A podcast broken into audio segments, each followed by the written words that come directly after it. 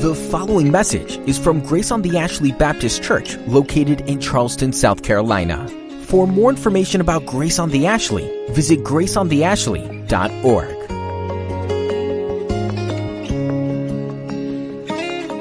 I invite you, if you would, to open your Bibles to the Gospel of Luke, chapter 11.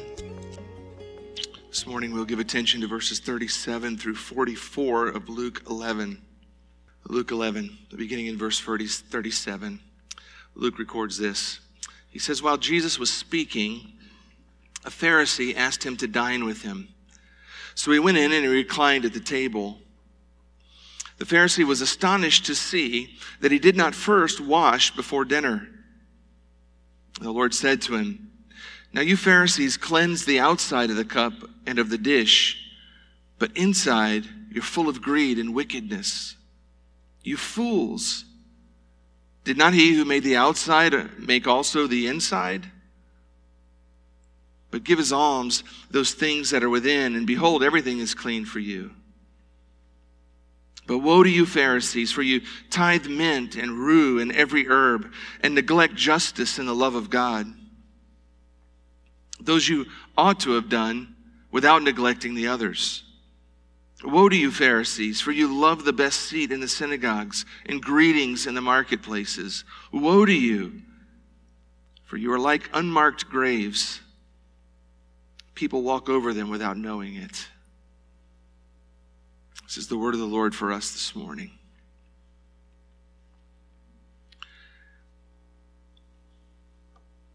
Throughout the Bible, the biblical authors use the terminology of light and darkness to contrast Jesus Christ with the rest of the world. They speak of Christ in terms of light. Jesus spoke of himself this way quite frequently, and he spoke of himself this way to show the contrast between him and the, the sinful world around him. We see it all the way through. Most, most clearly, John records these things in his gospel, though we see it in other places. In John chapter 1, beginning in verse 4, we find this. John says, In him was life, and the life was the light of men. The light shines in the darkness, and the darkness has not overcome it. Christ is the light that shines in the darkness, and the darkness can't overcome him. In John chapter 8, verse 12, Jesus is speaking and he said this, and he spoke to them saying, I am the light of the world. Whoever follows me will not walk in darkness, but will have the light of life. The light of the world. Follow me and you'll walk in light. No longer will you walk in the darkness. In couple pages over in chapter 9, verse 5, he says, As long as I'm in the world, I am the light of the world.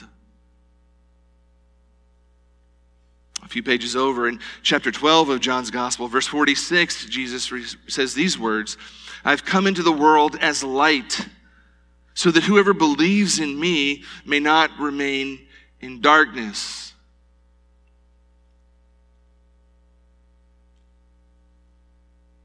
Verse 26 of that same chapter, he says, While you have the light, believe in the light, so that you may become sons of light. There in verse 26, and also in the rest of the New Testament, salvation is quite frequently referred to as turning from darkness to light. We see this at Paul's conversion in the book of Acts, where in Acts 26, verse 17 and following, God is speaking to Saul, who he's now renaming Paul, and he says to him in his commissioning of him to ministry, I'm sending you to open their eyes so that they might turn from darkness to light, from the power of Satan to God, that they might receive forgiveness of sins and a place among those who are sanctified by faith in me who are Christians. Christians are, are people who have turned from the darkness and have turned toward the light. And in embracing Jesus Christ as Lord and Savior, have been reborn and now are sons and daughters of light. no longer children of darkness.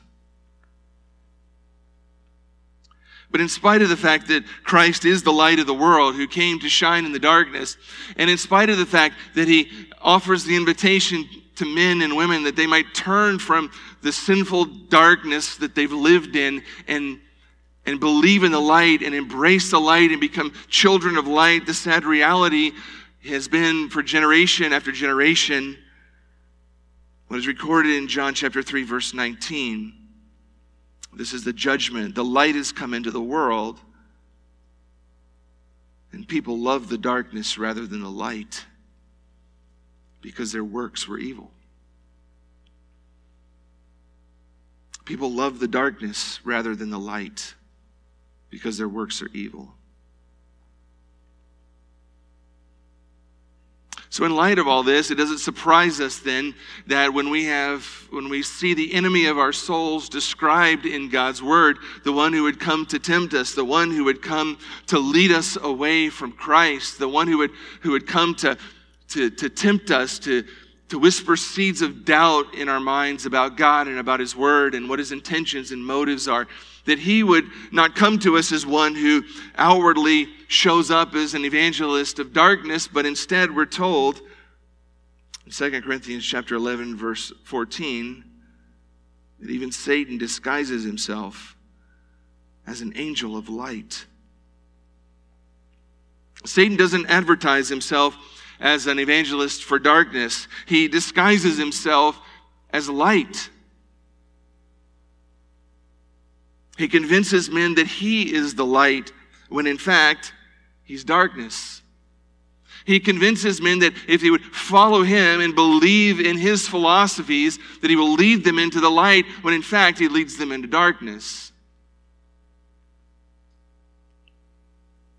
Satan, the one who is defined by darkness, disguises himself as light. And one of his great strategies in the world has always been to convince a man or a woman that they're walking in the light when in fact they're filled with darkness. At the end of our previous passage, Jesus issued a warning to the crowd to whom he was speaking about this very thing. In verse 35 of chapter 11, he, he sort of ended that, that message with this very serious warning that's very easy to just sort of gloss over. He says, Therefore, uh, be careful. Be careful. Pay attention to yourself, lest the light in you be darkness. Examine yourself, test your own heart. There is a real possibility that you can be very religious and very moral and yet be filled with darkness, all the while believing yourself to be in the light. Be careful. Be very, very careful.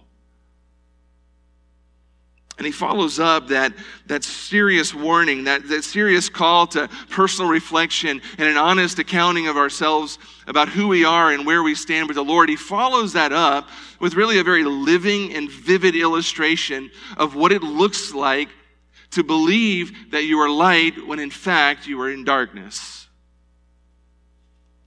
And he uses a lunch invitation from a Pharisee to illustrate the principle that he just taught. Now, we've encountered the Pharisees multiple times now in Luke's gospel, and so you know if you've been traveling along with us through this series that, that these are religious leaders, prominent religious leaders of Jesus' day. They are experts at the law, and we know at least at this point that they hate Jesus because he's a threat to their religious system. They are in, incredibly jealous of the following that he is attracting among the people. And everywhere he goes, there they are. Everywhere he goes, the Pharisees are right nearby. They're watching, they're listening, they're looking. They're not there because they're interested in what he has to say. They're not there because they're truly considering the truths that he's delivering. They're there because they want to keep an eye out for any mistake that he'll make, any opportunity that he might give them to accuse him, to condemn him. And so they're always around. Sometimes they're just there in the background. Other times they come to the forefront and they speak and they challenge him. But they're always around. They had devised this entire religious system that was loosely related to God, but it was really just a, a, whole system of human religious works. It was a whole system that was built on the foolish lie that a person can be good enough and moral enough and religious enough to earn God's favor. That if you wanted to be right with God, that you followed the rules and you kept the law.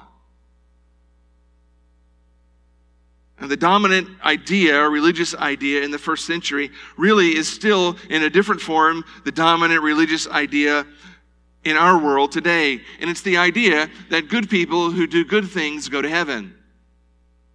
That if you're moral enough and if you're religious enough, you can achieve salvation. That if you're moral and religious enough, you can escape divine punishment. That if you're good enough and you're religious enough, you can become acceptable to God.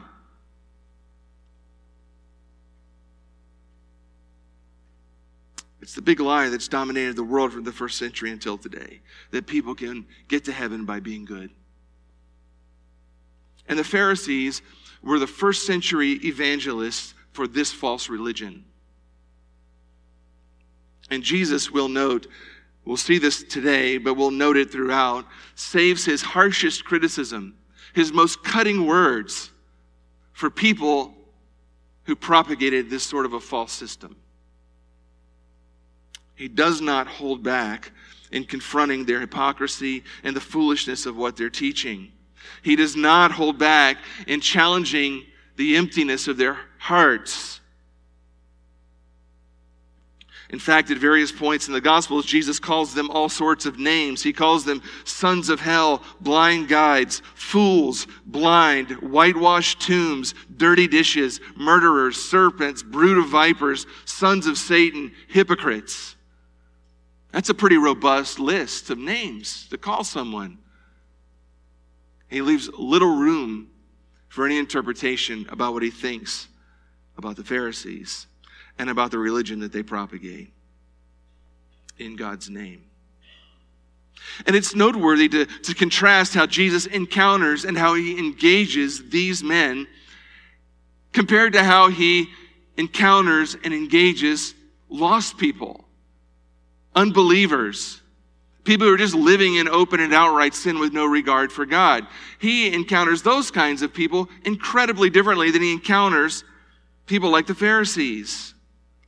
He usually engages unbelievers, lost people, sinners with compassion and with kindness and with grace. And we could show uh, illustration after illustration. We could see him walk up to an adulterous woman who's just getting water from a well and engage her in conversation. And the whole conversation is, is a conversation that's built around truth, but it's an engagement of kindness, a loving engagement. We could see him another time walk up onto a scene when a woman has been caught in the act of adultery and is about to be killed by stoning by the religious people in her, in her town. And Jesus walks in and he confronts the hypocrisy of what's going on and he speaks words of kindness to the sinful woman.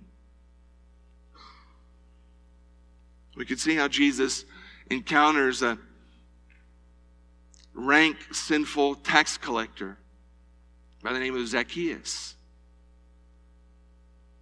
He invites himself to Zacchaeus' home for a meal and tells him to invite all of his sinner friends. And they share a meal together, and he tells him the truth. And it transforms his life. We see how Jesus engages uh, a man like Matthew, who, who writes the Gospel of Matthew, a tax collector who's been robbing his people. And Jesus encounters him, says, Come follow me, I'll make you a fisher of men. When he encounters people who are just living in the darkness, who are sinful, who are unbelievers, he encounters them largely with kindness and compassion and grace, and he presents to them the truth and calls them to repent and believe. But when he engages people like the Pharisees, there's none of that. There's a sharpness to his tone. There's a cutting nature to his words and he does not hold back when he speaks to them. In fact, we could find in the New Testament he, refers to the to the uh, uh, to the Pharisees as hypocrites at least fifteen times. And that's a, a summary word that sort of is a, a summary word that covers a whole host of things that they did. They were just hypocrites. It's a word that sort of has its roots in, in stage plays and in play acting. It's, it's the idea of on a stage, there'd be a play and, and people would put on a mask and the actor would put on a mask and pretend to be a character that, that he really wasn't, but he was putting on and playing that, that character for a role in a play. It was a word that describes somebody spiritually who pretends to be something that they are not, who puts on a mask for other people to see, who puts on a show for other people, who pre- projects themselves to be religious and godly when in fact they really are not those things at all. It's a hypocrite. People who pretend to be beacons of light when in fact they're filled with darkness. And the Pharisees of Jesus' day were really the poster children, the definition of spiritual hypocrisy. And so, here in this text, as Jesus has lunch with one of these men, he begins to expose spiritual hypocrisy in his life and in the lives of his friends, the other Pharisees. And he shows you and he shows me really some characteristics of what spiritual hypocrisy looks like. And he illustrates it through the lives of the Pharisees. But my friends, these characteristics were not limited to the Pharisees of the first century. Spiritual hypocrisy is a, is a problem that has plagued the people of God throughout the history of his dealing with people. Every generation has had people who pretended to be beacons of light, but in fact were filled with darkness. People who presented themselves to be very religious, who in fact were far, far, far from God spiritual hypocrisy. And as we look at the text this morning, I want to just show you some characteristics of spiritual hypocrisy as Jesus sort of peels it back in the life of this Pharisee. And the goal really is two things to help us to spot hypocrisy from the real thing in real life when we see it, externally, but more importantly, it's to equip us to be able to look at the mirror and really look at ourselves with a long, hard look and ask the question Do these characteristics mark my life? Because what we see in the lives of the Pharisees is these people are convinced, absolutely convinced, that they are God's favorite people in the world. And nobody could tell them anything different. The curse of spiritual hypocrisy is it blinds the person to the reality of it in their heart. And that's what had happened to the Pharisees, and that's what can happen to you. And it's what can happen to me. And so we pray as we look at this text this morning that the Spirit of God would open our eyes to the, to the reality of our lives and show us if any of these characteristics are finding a root in our hearts, that we might take them to the Lord be cleansed. It's a profound danger that we should take very, very seriously. Well, how does this sort of flesh out? What are these characteristics? The first one we see in verses 37 and 38 it's this spiritual hypocrites love to add to God's law. They love to add to God's law. They're not content with, with what God has plainly said in His Word. They, they, they go above and beyond that and create new laws and create new rules that they impose on themselves and everyone else. They add to God's law. And we see that here at the very beginning. We're told that Jesus was speaking, or when he was speaking, this sermon that he had preached just previously, there was a Pharisee who had approached him and had invited him to his home for a meal. Now, this is really a surprising invitation because Pharisees typically did not eat with people that they considered sinners. Because to eat with somebody and to share a meal with somebody was seen as an act of friendship and an act of kindness. And they wouldn't do that with someone that they saw as defiled. So this Pharisee inviting Jesus is a bit surprising. It's also somewhat surprising that Jesus accepts the invitation. But it's clear to us as the event unfolds that he accepts the invitation with a very clear purpose. He intends to use the meal as an opportunity to confront the spiritual hypocrisy of this man and his clan. And so we're told that he's invited and he goes to the man's home and he reclines at the table. Again, we've seen this as well before. In the first century, you didn't eat at a table the way you and I do. You didn't sit at a tall table where you're in a tall chair and you, you know, sat and ate at a tall table. The table was low and the food was on the table and you'd recline, you'd lay down by the table. Typically prop yourself up on, on one arm and use the other arm to reach for food. And so Jesus reclines at this man's table. And he prepares to share a meal with him. But as he enters his home and as he reclines at the table and prepares for the meal, there's one thing that he does not do on his way to the table. He does not wash his hands. Now, you and I recoil at the idea of eating a meal without washing our hands these days. We've just come off of a fresh season of absolute obsession with washing hands all the time, right? As a matter of hygiene, because we were all terrified that if we didn't wash our hands 437 times a day, we were going to contract COVID 19. And so now we wash our hands all the time. And we watch other people to make sure they wash their hands. Right? Like, I don't think they wash their hands. I'm not touching that guy. It was a matter for us of, of hygiene, right? We don't wash our hands. We don't want to catch a disease or a virus or whatever. But in the, the first century, in this context, hygiene isn't the issue. This isn't about having clean hands at the table. This is about ceremonial hand washing. It's something altogether different. The, the religious leaders and the Pharisees and people of their like would, when, when they were to, to prepare for a meal, to go eat a meal, they would go through these very rigorous and very public sort of a hand washing ceremony. Now, you and I, you go in the bathroom, you throw some soap, you wash, and you sing happy birthday to you, or whatever it is you have to do long enough to know how to get the germs off your hands. And you do that until your hands are clean, you wash, and nobody sees it, you just do it. But the Pharisees didn't do it like that. It was a public spectacle that they made of hand washing. And it had nothing to do with germs or hygiene. It was a symbolic thing. It had to do with them symbolically showing that they were washing off the contamination of all the unclean things and people that they had touched while they were out and about. They'd been out in public and they'd been around unclean people, sinners and the like. And they touched things that sinners had touched, and that defilement was on their hands, and they wouldn't dare go eat a meal and, and defile the food that would then defile them and make them unclean. So they had this whole, whole sort of ordeal of, of ceremonial hand washing that they went through.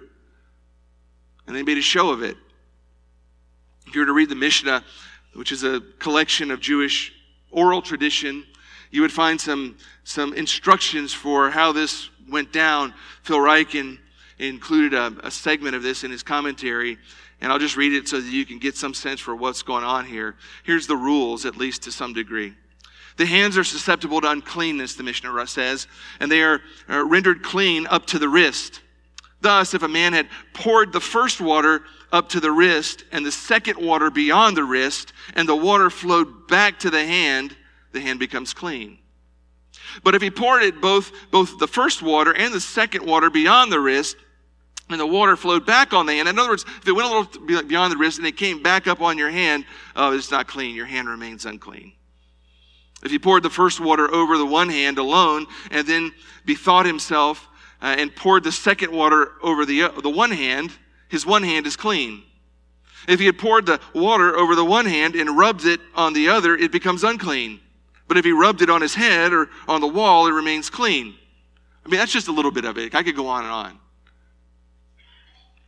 This isn't about hygiene, is it? It's about stupid rules to make a show. And so Jesus blows right past this thing. He walks into the home, he lays down by the table, he's ready to eat. We're told the Pharisee is astonished. The practice of, of, ceremonial hand washing was so entrenched in the culture that everybody of any religious ilk did it. And it was just really, it was so entrenched and it was so common that you didn't even think about it. You just knew this was what you did when you went to have a meal. And so, I mean, to, to, for somebody, particularly a rabbi, to not do that was absolutely unthinkable. And so this Pharisee, his mind is blown when Jesus walks in and doesn't wash his hands and he sits down at the table and he's likely a bit offended by it, being the owner of the house. But Jesus didn't just forget to wash his hands. He intentionally blows by this man made tradition in order to expose the hypocrisy of it. See, the Pharisees had taken God's simple commands and had added to them layer upon layer upon layer of rules, which uh, which God had not said. The very simple things that God said, they had complicated and added layer upon layer upon layer upon layer of extrapolation and of interpretation and of additional things that needed to be done in order to please God. And there were so many of them by the first century that nobody could possibly even know what they all were, much less do what they all were. It was impossible. But the Pharisees continued to add a layer upon layer of additional rules and additional expectation and additional laws beyond what God had explicitly said. And they had imposed all those rules upon the people, and they judged people by their ability to keep the rules. And they condemned anyone who failed to keep them well. The vast majority of all these rules, like this hand washing ceremony, were not reflective of God's will. They were nothing more than man made extrapolations imposed upon other men, presented as God's law, but not God's law. You see, what God desired from his people was really clear, and in fact, quite simple. He had made it clear on more than one occasion. You could go back to Micah 6 8, and you could see where he says, He has told you, O man, what is good. And what does the Lord require of you? But to do justice, and to love kindness, and to walk humbly with your God. When Jesus was asked by a teacher of the law, what, what is the greatest commandment in the law? In Matthew 22, he says this You shall love the Lord your God with all your heart, with all your soul, with all your mind. This is the great and first commandment. And the second is like it You shall love your neighbor as yourself. On these two commandments depend all the law and the prophets. Jesus made it really clear. You know what God did? You know, if you could just summarize all the law into, into very simple principles, you want to know what God expects of men? Righteousness isn't about keeping all these man made rules. It was all about loving God with your whole self, loving Him with your whole heart, and walking humbly with Him. It was all about loving your neighbor as yourself, and as an ex- example of that, extending kindness and treating them justly. That's what God wanted from His people. And all of that had been completely obscured by these hundreds and hundreds and hundreds of man made rules that had been imposed upon the people. And Jesus knew that this hand washing ritual was nothing more than another example of these foolish man made rules that did nothing but obscure what God really wanted from his people. God had never commanded it for his people, and so Jesus blows right past it. He knows it's going to offend this Pharisee, and frankly, he does not care. He intends to.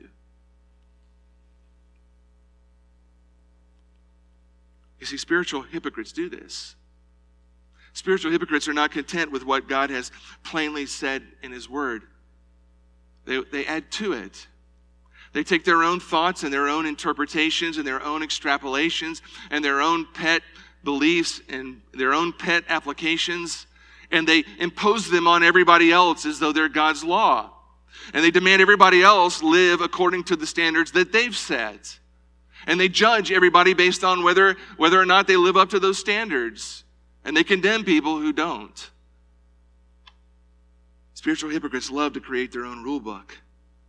They love to take their own convictions and codify them into law. They love to project their own rules and expectations on everybody else and then judge other people by the rules they set. That's what the Pharisees did. That's what they did. And it's such a real temptation for good church going Christians today. It's such a temptation. Let me ask you this morning when you look at your own heart, Christian, and you examine your own thoughts and your own motives, do you see any root of this in your own heart? Are there ways in which you do the very same thing? Or you go beyond God's plain, plain and, and, clear word and you build your own interpretations. You, you sort of pull out your own pet thoughts and applications of the word that may not be particularly clear and you then impose them on other people. Demand that they live up to your rules. Demand that they apply the word exactly the way that you apply it, even though it's not particularly clear that that application is exactly what God meant. Do you judge people by your rule book or His? Listen, I think if we look honestly at our own selves, it's pretty easy to see this find its way into our lives. That's what spiritual hypocrites do, though. They add to God's word. They're not content with what God has plainly said, they add to it. And Jesus wants no part of this, and he exposes it here and on multiple other occasions. But he goes on beyond that, and he gives us a second principle here, a second sort of characteristic of spiritual hypocrites. They are obsessed with externals. He says to them, Now, the Pharisees cleanse the outside of the cup and of the dish, but inside you're full of greed and wickedness. You fools. Did not he who made the outside also make the inside? Now, it's interesting. We're just told by Luke that this Pharisee is astonished. We're not told that he said anything. But Jesus knows his heart, and we've seen him do this on multiple occasions in Luke's gospel already. He knows what the man is thinking, and so he goes right at it and he addresses it out loud. And he uses dirty dishes as an illustration of the Pharisee's spiritual condition. It's, in fact, a pretty nasty illustration, isn't it? He says, Your, your, your spiritual lives, you Pharisee, are like dirty dishes. You're, you're obsessed with cleaning the outside of the cups and the outside of the dishes, the part that can be seen by everybody, but you leave the inside filthy and nasty. Can you imagine? Can you imagine going over to, to John and Melody Budd's house for dinner after they've invited you, extended hospitality, and you go to their home for dinner and they've got the table all set beautifully for, for the meal, and there's the the cup that's upside down and everything. You know, you got all this stuff upside down. It looks beautiful. Everything's clean and shiny. But then you turn over the plate and it's got old crusty food from the last 12 meals. And the cup, the cup, it's got a, uh, ring on the inside of it from the last six drinks that were in there. And it's clear that John was given dish duty. I'm kidding that he only washed the outside of the cups and the dishes, but he didn't wash the inside? I mean, you would recoil at that. You wouldn't dare eat food out of that, right? You'd be like, pull out the paper plates. Not doing it. I mean, it's ridiculous. Nobody would do that. Nobody would wash just the outside of their plates and dishes and leave the inside filthy. Nobody in their right mind would do that. It's insane. And that is the very illustration for which Jesus uses to condemn this spiritual hypocrite of a Pharisee. He says, Your spiritual lives are just like that foolishness. You clean up the outside and you make it all shiny so that the people who look on from the outside think you're spiritual and think you're righteous and think you're just tight with God. But the reality is, on the inside, you are corrupt, you are greedy, you are wicked, and you are dark. Oh, you shine up the outside so it looks shiny, but inside you are filth. You're filth. I think we can all agree that the inside of the dishes is the most important part. It's the part that your food touches. Preferably, when it comes to dishes, we'd like both clean, right? The inside and the outside. On the outside, these Pharisees, they looked like very religious, very moral people. They were meticulous keepers of the law. They had made an art out of law keeping. The problem was that their faith was merely external. It was merely external. It was all about the outside and it had nothing to do with the heart. All they cared about was what people could see. It's sort of an Instagram spirituality. Only concerned about the image projected, not with reality. This past week, we were in i was in san diego and danielle and aiden had the opportunity to come out with me. I was working during the daytime but the evenings we would go and see some places around town. I remember one evening we were walking and across the street there was apparently a family that was walking and they had a, a like a, looked like a teenage girl and a teenage boy. Maybe they were boyfriend or girlfriend. Maybe they were brother and sister. I'm not sure what they were. But they're just walking down the sidewalk in a normal part of the day. And at some point, the, the girl gives the, the boy her cell phone camera and has him start filming her. And immediately she turns toward the camera and starts posing and starts swirling and starts doing all these things, right? While he's filming. She's striking a pose. She's doing this. She's flipping her hair, right? And then she would run over to him and she'd take the phone and she'd look at it and she'd watch the video to see if he captured it right. And if it wasn't right, he'd give it, she'd give it back and she'd go do it again until she got it just exactly the way she wanted to project it on Instagram, probably, right? It was the most hilarious thing watching from the outside. I mean, they were literally doing nothing and just walking down the street. There's nothing exciting about that. But there was an image she wanted to project online, but it wasn't reality. She wanted all her friends to think she was doing something glamorous and exciting. Literally walking down a dirty street. That's it.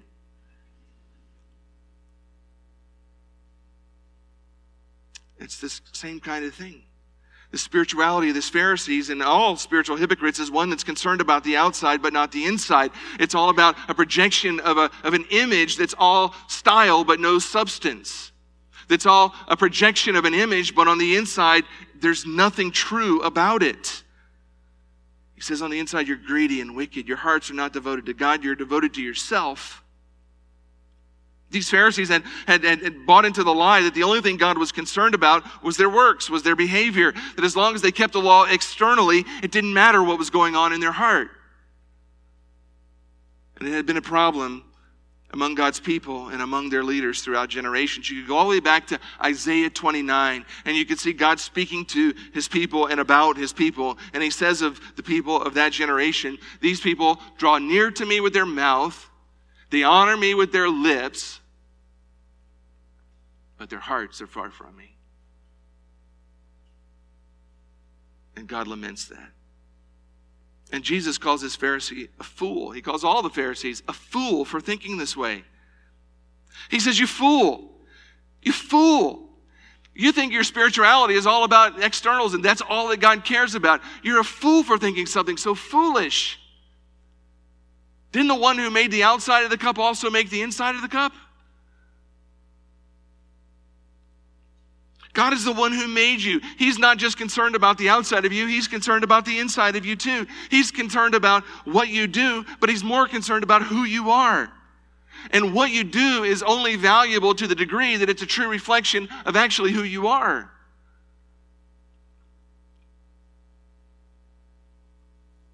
Good works in a true believer's life are the result of a transformed life.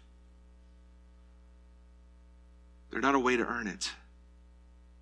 True godliness flows from a regenerated, transformed heart. In Ezekiel chapter 11, in case you think that's only a New Testament thing, back in Ezekiel chapter 11, beginning in verse 19, God promises this. He says, And I will give them one heart, and a new spirit I'll put within them. I'll remove the heart of stone from their flesh and I'll give them a heart of flesh that they might walk in my statutes and keep my rules and obey them. And they shall be my people and I'll be their God. You see what God is saying? Here's how it works. How it works is this I rip out the heart of stone, the cold, dark heart that you're born with, and I replace it with a living heart of flesh. You are transformed into my image. And as a result of that transformation, you'll then be able to walk in my statutes and keep my rules and obey them as a result of a transformed heart. That what you do flows out of a transformation of who you are. But the alternative to that is to just try to dress up the outside while never giving any attention to the inside. And that is the definition of spiritual hypocrisy. It's when who we are on the inside does not match up with what we do on the outside, when there's a disconnect. We're pretending to be something that we're not truly. We want people to believe we're something that we're not. And that's what spiritual hypocrites do. They're obsessed with the externals. They're obsessed with all the things that people can see and keeping up the image. But their hearts are wicked and dark. He gives a third characteristic. Spiritual hypocrites exhibit misplaced zeal. Misplaced zeal. Verse 42 Woe to you, Pharisees, for you tithe mint and rue and every herb and neglect justice and the love of God. These you ought to have done without neglecting the others. Now, here Jesus begins to pronounce a series of woes on this Pharisee and by extension the other Pharisees. Apparently, there are others around because another speaks here in just a moment. But he pronounces a series of woes on them. And the woe is basically a warning. when you say woe, that means whoa, you need to stop and pay attention. There's a warning that something wrong is going on here. And the first woe that he deals with here is a, this, this idea of a misplaced zeal, and he illustrates it by their approach to tithing. Now, the word tithe simply means a tenth, and it describes really the practice of God's people giving 10% of the produce of their labor to the Lord, or 10% of the profits from their work to the Lord, if you will. In a very simple way, that's what tithing is. Old Testament Jews were commanded by God to tithe. You could go back to Deuteronomy chapter 14, verse 22, and you could see there, you shall tithe all the yield of your seed that comes from the field year by year The command of God. Leviticus 27 verse 30. Every tithe of the land, whether the seed of the land or the fruit of the trees, is the Lord's. It's holy to the Lord. Those are just two examples. There are others. But the idea here is this that God was responsible for 100% of the proceeds that you gained from your work. The idea was the only reason you have a job, the only reason that you have a field, the only reason you have any crops is because God has given you the ability to have that job and He's given you the power to do it well and He's allowed for an increase to come your way because of the work that you're doing. That God is in fact responsible for 100% of all of this. He's blessed you with work and He's made you fruitful. And so, really, there's a spiritual sort of application of the principle of tithing and a practical one. The spiritual one is this uh, returning a tenth of that back to the Lord was a way of doing really two things. It was a way of regularly acknowledging God and giving thanks to Him for what He's done in allowing you to work and to, to, to, to gain a profit from your labor. So it was a way to, to regularly acknowledge Him and give thanks to Him. And it was, secondly, a guard against selfishness and greed.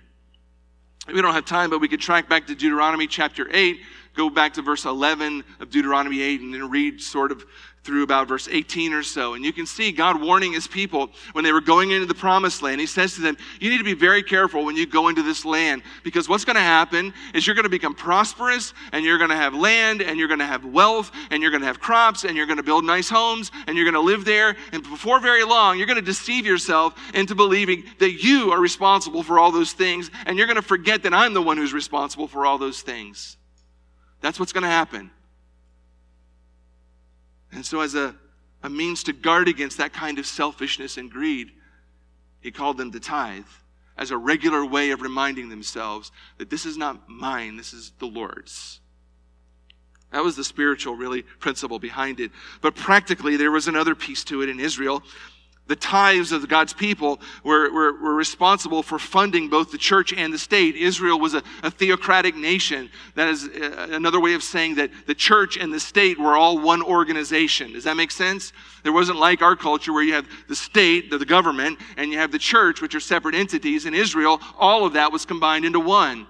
It was all run by the same people, the church and the state. And so the, the tithing is, in a sense, not only giving to the church, but it's also their, their form of taxation to sort of support the government. If we were to work through the Old Testament and look at all the tithes that Old Testament Jews were required to bring, there were really three of them. There was a 10% tithe that went primarily to fund the, the, the government, if you will. There was another 10% tithe that goes to fund sort of all the, the national festivals and the national feasts that they celebrated all year. And then there was another 10% tithe that they had to give every third year. That was a tithe that went to help the poor, sort of a, if you will, um, government assistance for the poor, welfare. So if you add all that up, it was about 23 and a, 23 and a third percent that, that people were required to tithe in those regards. And the Pharisees, if they liked anything more than hand washing, they loved tithing. They loved it. They were zealous and they were meticulous about their tithing. They would, they would, I mean, they would go down, and this is what they would do. They figure if, if, if God had said we should give 10% of the produce of the field, then my little herb garden uh, in the window that grows thyme or that grows rue or that grows some other little herb or mint that whenever uh, new plants grow, I have, um, they, they would take them out and these tiny little spices, they would, they would count them out. One, two, three, four, five, nine for me, one for God. I mean, to the, to the tiniest little detail of the spices growing in their kitchen. They calculated the tithe down to the tiniest little, earth. It went way beyond what God had commanded, way beyond what He'd expected. There was nothing in the Bible that required you to do that with your tiny little herbs. Their oral tradition didn't even require those things. Tithing was primarily something in regard to your crops and your herds. But the Pharisees were not content with that.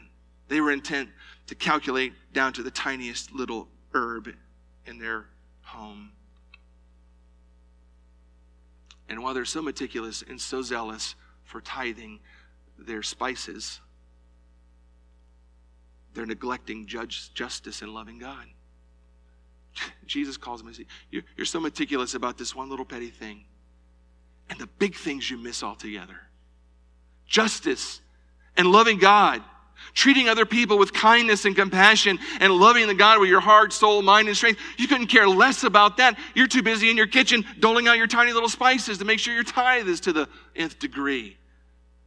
Your zeal is misplaced. All of your energy is going in the wrong direction. You've picked up some petty secondary little thing and you've taken it to the nth degree, and the big things that you should be focusing on, you're giving no attention to whatsoever. You're majoring on the minors, you're minoring on the majors.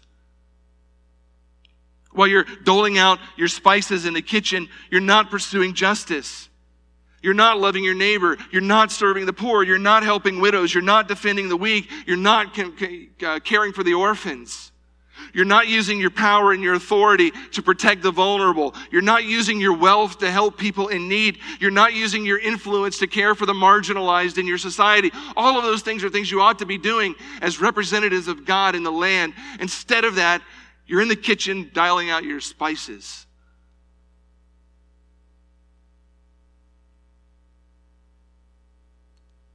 sad and pathetic. Even their tithing wasn't flowing out of a heart of love for God. They weren't giving joyfully and out of gratitude. It was just another in a long list of ways to try and earn their salvation and to impress other people. That's all it was. And Jesus says you ought to have done those things without neglecting the others. He doesn't condemn their tithing, He just condemns their misplaced zeal. If you want to tithe all your spices, do it. But you better not do that at the expense of loving God and loving your neighbor. Well, we live in the New Testament or the New Covenant. We don't subscribe to Old Testament tithing law. The New Testament in 2 Corinthians chapter 9 lays out a whole different plan for God's people under the New Covenant giving. Our giving isn't marked by, by standardized percentages. It's to be given freely. It's to be given generously. It's to be given sacrificially, regularly, cheerfully, and so on. Whatever our giving is, it better be marked by a heart that loves God and a, and a heart that desires to love people, and not as a means in order to earn God's favor. But spiritual hypocrites are like that. They have a misplaced zeal. They find some pet, some pet belief or pet doctrine or pet practice, and they go down this sinkhole into that to the nth degree, and the things that matter the most they completely neglect.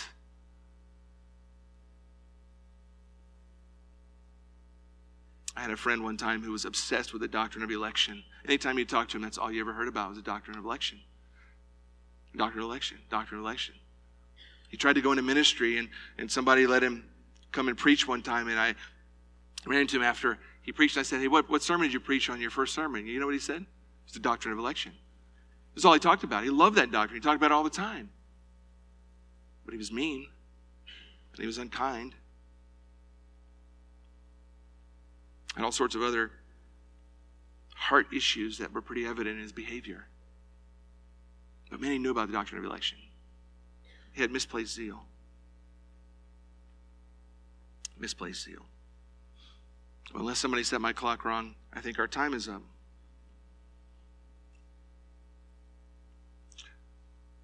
But there's more. We'll pick up here the next time with this list, but that's a pretty robust list already, isn't it? This idea of spiritual hypocrisy that it shows up in a life by wanting to add things to God's word that aren't there, by making our own little rules and demanding that other people live by them. That it shows up in life and it's sort of a misplaced zeal, being zealous for this thing or that thing, but ignoring the big things. It shows up in, in life and and being obsessed with the externals, which doing all the things that other people see and neglecting the things that matter the most, the things of the heart. Pretending to be what we're not. I'm telling you, my friends, I pray that the Holy Spirit would help us to see ourselves as we truly are in these areas. People would ask me when I came home from my deployment, with the, the Navy, what was one of the big differences between doing ministry in the military and ministry in the local church. And the thing that always comes to my mind first is the area of counseling. When you're sitting down, I would tell people when I'm sitting down with, with church people to, to do counseling because they've got some problem or some challenge that they want counsel on, it usually takes me about three meetings to actually get to the real issue what's really going on in their heart because it takes about two meetings to get through all the external stuff that's not even real, it's just fake. When you're in the military and you're dealing with people there who don't know God, they walk in the room and they just give it to you in all its gory detail. Here's who I am. Here's the junk I've done. What do you got for me? No hypocrisy there in that regard. They just want help. But Christians, we're obsessed with the externals. We like to hide behind masks. We like to project an image that isn't true. And if we're not careful, we'll begin to believe the image is reality. What's the remedy for spiritual hypocrisy? The remedy is we run to Christ. We humble ourselves before Him. We recognize and admit that we are filthy sinners who, on our very best days, get so many things wrong. We admit before Him that there's no way that we can earn our salvation because there's no way that we can be perfectly righteous. And we admit that He is, in fact, the only one who's perfectly righteous and that our only hope is that He would, that He would stand in our place, that He would take on our sin and pay the penalty for us, and that He would impute to us His righteousness so that when we stand before the Father, we stand not on our own earned righteousness, but we stand on His. That's the only way a sinner gets into heaven. It's the only way. On the righteousness of Christ, not on an earned righteousness of their own. Let's put all together and let's pray. Jesus, you are our only hope. You were that Pharisee's only hope. He couldn't see it because he was blinded by the spiritual hypocrisy. He was so entrenched in this external be, sort of religion that he had in, invented that he couldn't see the reality of his own heart. He'd lived a lie in front of everybody else for so long, he believed the lie himself. He convinced everybody else that he was spiritual and religious and moral and, and second only to God filled with light when in fact he was overcome with darkness. His whole religion was all external. His zeal was completely misplaced on things that really didn't matter. But boy, did they look good. I love to take the simple things that you'd called your people to do and add to it and complicate it and make it hard just to make himself look better. And Lord, all of those things are temptations for us as Christians. All of those things. We too like to make up our own rules and impose them on everybody else. We too like to set our own expectations and demand everybody else live up to them, and then judge people and condemn them when they don't. We too shine up the outside to look good to everybody, when the inside there's greed and wickedness, and we know it.